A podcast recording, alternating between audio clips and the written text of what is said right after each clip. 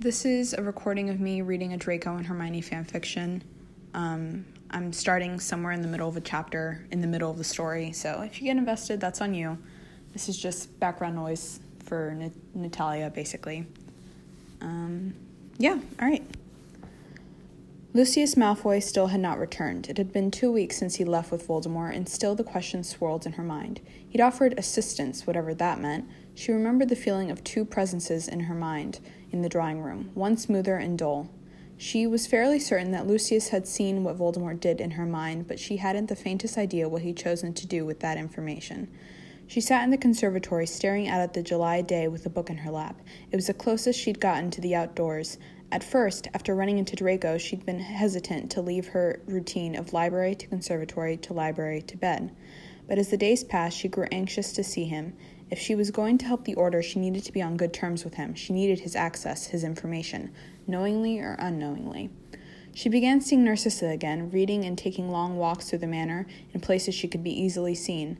If Draco realized that she was letting things return to normal, then perhaps so could he. Narcissa tried to make up for the absence of the others by meeting Hermione in the mornings for tea and coffee and chatting about novels and holidays and other things normal people discussed. When the guilt gnawed at her insides, Hermione reminded herself that their conversations might make it back to Draco. She tried not to let herself think about whether he was sleeping or whether he'd put on any weight. It had been ten days since the incident in the hallway, and Hermione was halfway through the first volume of Medieval Magical Europe. She sighed and snapped it closed, having finished another useless chapter. Considering Blaise again and his rescue of Pansy, she realized that Draco surely knew of his plans. Had he not bought her? Was he not shocked to hear that only one slave arrived that night? Hermione hummed into her coffee cup and thought of what information she could pry from Draco if only they could talk again, like they used to. Thinking back to the gazebo, she knew he was open to giving her information. What did Draco know about the tattoos and their removal? She sipped her coffee, breathing in the moist air between the vines. The conservatory windows stretched to, the ceiling in a wide dome, allowing all the sunlight in. She sometimes saw Hicks, the grounds elf, trimming and watering the trees and plants, but there was no movement except the gentle rustle of branches stretching toward the light. So when the pop of apparition cracked across the leaves and flowers, Hermione dropped her coffee cup, shattering it when Mippy arrived in front of her. Miss! Her hand flew to her chest, calming her own heartbeat. Her blood ran cold at the elf's terrified eyes. Miss has to go to her room. Mippy extended a hand. Mippy takes you now. She gathered her books with fumbling fingers, remembering the daggers of red eyes and the burning books. With a squeeze, Mippy popped them away into her bedroom. Is it the Dark Lord? Hermione asked, voice trembling. No, miss. Mrs. and Master Draco has visitors. It's not being safe for Miss downstairs. Mippy wrung her hands and disappeared with another pop. Hermione stared at the spot where the little girl elf had been, feeling her fear shift to curiosity. Visitors. She'd never known the Malfoys to have friends to drop by for a friendly chat. A small war raged inside her chest. Mippy had made it seem urgent that she was not found downstairs, but this safety, this complacency, waiting for other people to control what happened to her, it would get her nowhere. And if someone was downstairs discussing Death Eater business, perhaps Lucius was back. The need for answers, the need to be useful, the need to just not sit here and wait for something else awful to happen to her, those needs won out. She slipped through her door, looking both ways as if she was about to cross a dangerous street. Her feet were soft on the marble as she descended the stairs, stopping at the bottom to stare at the fireplaces, expecting an entire dinner party to pour through the fire at any moment. The drawing room door was closed. She suspected that was where Narcissa Malfoy entertained guests, but she was sure to be caught if she stood in the doorway with her ear pressed to the wood. She tried to think. There was a rarely used ballroom attached to the drawing room. She suspected it was for parties and grand affairs. There was little chance anyone would be walking that direction if they were leaving the drawing room. Hermione hurried through the corridor, sweeping past the kitchens and all the little hiding spots she'd memorized in the past two months. Pushing open the back door to the ballroom as slowly as she could, she saw there was no one inside and dashed to the door leading to the drawing room. It was cracked open. Peeking through the door, she found Narcissa seated in an armchair, an untouched glass of brandy next to her. Draco stood to her side, holding a fire whiskey. A thin older man paced in front of them, using a cane but still moving deftly through the room. When he turned, Hermione saw his face. Nott senior. She searched the rest of the room and found a thin boy examining the paintings on the wall. Theodore. She watched him sip his fire whiskey and sneer at the taste while his back was turned to the room. Her ears honed in. Project that needs a bit of research. Theo and I were hoping to spend the day in your library, privately if we may. I see, Narcissa said. I do wish Lucius was here to assist you, but of course you're welcome to. May I ask what kind of project? Draco cut in coolly. Theo turned to look at him. Nott took a long sip from his glass. A confidential request from the Dark Lord, he said with a smirk, and then back to Narcissa as if Draco hadn't spoken at all. Wherever has Lucius run off to? A tense pause before Draco's voice lilted. A confidential request from the Dark Lord. Hermione watched Nott smile slowly. Our family is honored to serve him, Narcissa said. Theo waved his glass carelessly. Does it have anything to do with what's happening in France? Three heads turned to face him, mistaking their reactions as impressed. He continued.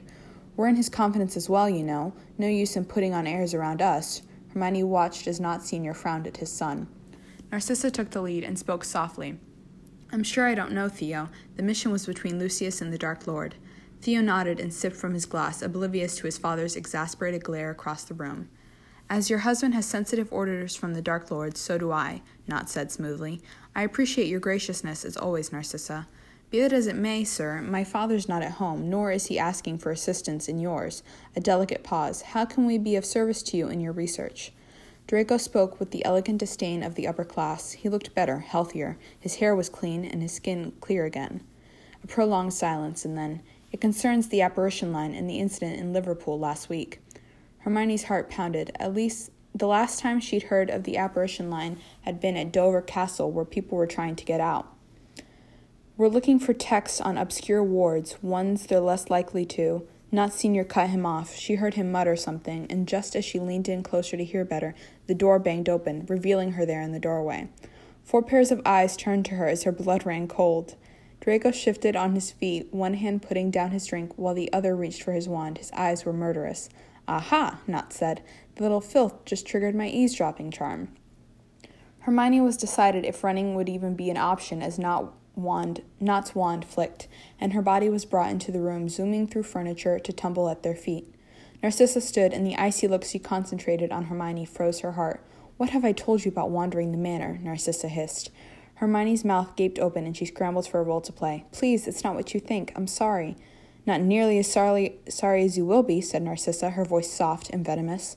Hmm, said Nott. She doesn't look like she has the dragon pox to me. The room took a breath. She looked up to Nott Senior's withered face from her place at his feet. He leered down at her.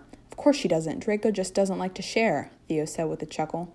Hermione flicked her eyes over to where Theo grinned at her. Not at all, I assure you, Draco said casually. But you're right about the dragon pox. It turned out to be some muggle disease, something filthy that she brought in with her. We're very careful with dragon pox in this family, Narcissa said to Nott. Lucius's father died from it, you remember? Nott lifted the tip of his cane to her chin, tilting her face back with the cold end. Hermione swallowed and met his eyes. So, we'll be seeing more of her then? His double meaning was not lost on her as the end of his cane trailed down her neck and tugged at the collar of her jumper. I expect so, Draco grit out. Good. We purchased a male slave, you know, excellent for labor and obviously limited in other uses. He laughed, and Hermione's stomach roiled. Mippy, Mippy, Narcissa called. The pop of the elf appeared, taking the mudblood Take the mudblood back to the dungeons. Make sure she stays there. Like a slice to her stomach, hearing Narcissa use that word, she blinked away her fuzzy vision as the end of Nott's cane began to dip below her collar. Mippy's hand wrapped around her wrist, and then she squeezed through, arriving in the dungeons. She turned on her knees to face the little elf. Mippy is sorry. Mippy tells Miss to stay upstairs. Mippy's lips trembled, and then she disapparated. Hermione stood, spinning in a circle as she took in her surroundings, expecting a dragon to emerge from the shadows. She'd never been down in the dungeons before, only Harry and Ron had been dra- dragged down here while Bellatrix kept her upstairs. The air was thick and moist, and there seemed to be a draught coming from somewhere. Moving to the stairs, she found her feet couldn't climb. Mippy had cast a ward against her leaving the dungeon. She huffed and leaned against the stones. Perhaps she'd regret vexing Mippy later, but the information she'd learned had been worth it. People were successfully getting out. She considered Liverpool, at first glance, not a particularly particularly important location, but it was close to the water, the apparition line. Her mind whirred. George and Angelina's attacks had been deliberately planned away from Liverpool, diversions. She desperately wanted to know who had escaped. Was it anyone she knew? Any of the lots? Had Ron and Ginny gotten out? A cold shiver passed over her. If Voldemort was looking for Harry in her mind, if there was any chance that Harry had survived the final battle, she chewed on her lip, thinking. Perhaps he'd gotten out somehow, preparing to regroup. Her eyes drifted up, catching on the dark corners of the dungeon. There was no way for her to know. Not right now, anyway.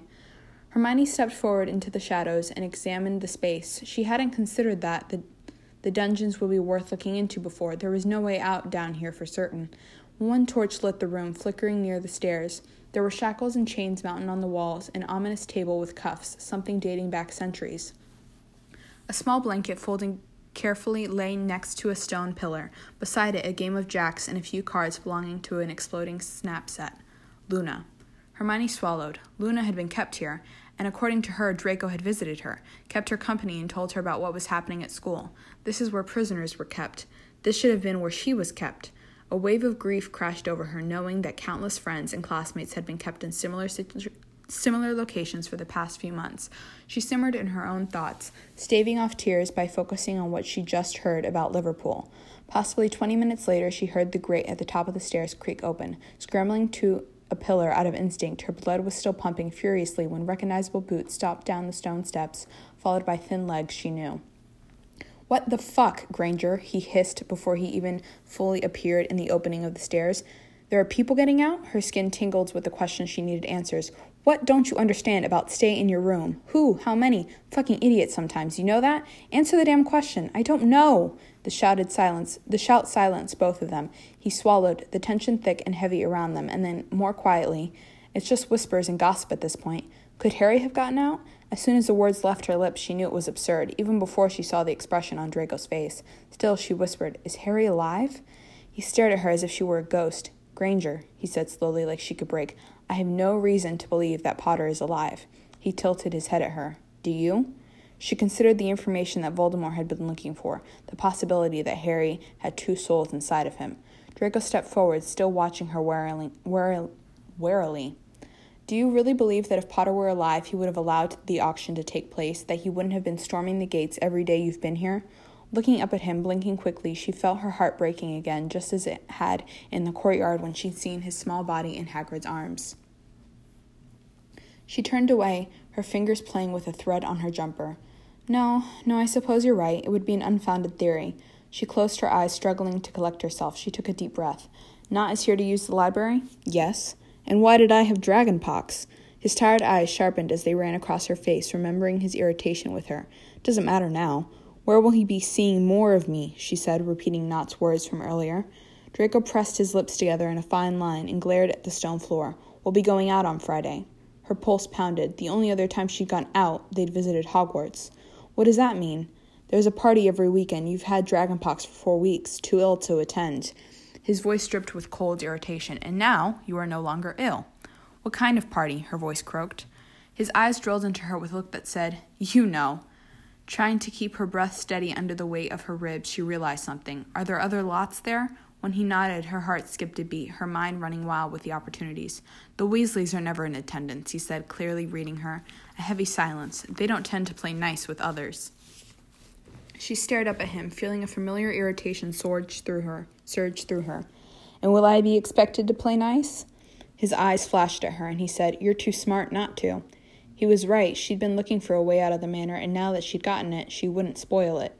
Turning on his heel, much like Snape used to, he swept to the stairs and paused at the first step, inviting her to follow. They wound up the back staircase in silence, avoiding the route that passed the library arrived in their shared hallway with a series of twists and turns that Hermione hadn't been able to memorize yet. He paused outside her door. She turned to him. Friday? At ten. Her mouth fell open. In the evening? He lifted a brow and deadpanned. Do you have an early exam in the morning, Granger? It was so familiar and so dramatic and so normal. Her lips twitched. She had and she had to tilt her chin away to keep from smiling at him. She pushed open her bedroom door and saw him step back in the corner of her eye, giving her a wide berth of space to enter her room unimpeded. Casting one last glance at him, she asked, Are you expected to, to join them now, the Notts? Yes. She paused and said, You should mess your hair. His eyes, which had been solidly fixed on her knees, snapped up. If you'd been dealing with your mudblood, his eyes twitched as she, if she hissed it at him. In your sex dungeon, she clarified, the corner of her mouth pulled upwards. He stared at her for a moment and then nodded at the ground, running a hand through his hair absently, smoothing it, the exact opposite of what was necessary. She gave an exasperated sigh and found herself stepping forward, reaching up and dragging her fingers through his fringe. pulling it forward over his eyes, separating the oily strands and wrestling the top where she could reach. Suddenly, his head jerked back, his body following, stumbling to the opposite wall. She jumped, pulling her hand back as if she'd burned him. Sorry, he gasped, as if he'd been the one touching without permission, and then he was racing through the hall, down the stairs before she could blink. She'd read the revised history. Hog- she'd read the revised Hogwarts history from front to back that night to keep herself from thinking about it.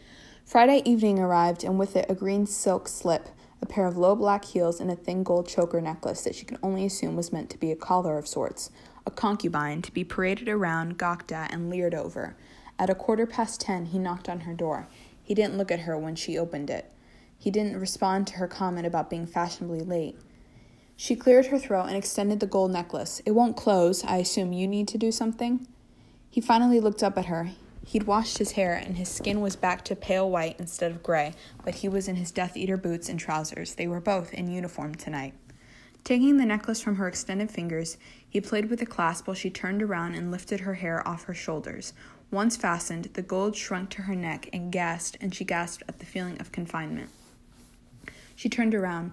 Do these have magical properties? she asked, fingering the edge of the thin gold. He jerked his gaze from her neck to her eyes, a tinge of pink in his cheeks. It's a class system, bearing certain callers from certain rooms. Where were they headed? I suppose I have an all access pass then. The sharp humor was coming swiftly, covering the bubble of her nerves. Of sorts. He led the way downstairs, and when he turned left toward the front door instead of the fireplaces, she was reminded that they'd of when they'd gone to Hogwarts. She froze. Will the Dark Lord be there? she asked as he stepped through the door. No, he rarely is. A pause, and then over his shoulder. Neither is my aunt. She followed behind him down the path as the tightness in her chest loosened. And why is that? He didn't respond for a moment, and when they'd finally gotten to the gates, he said, The parties are rather specific for specific taste.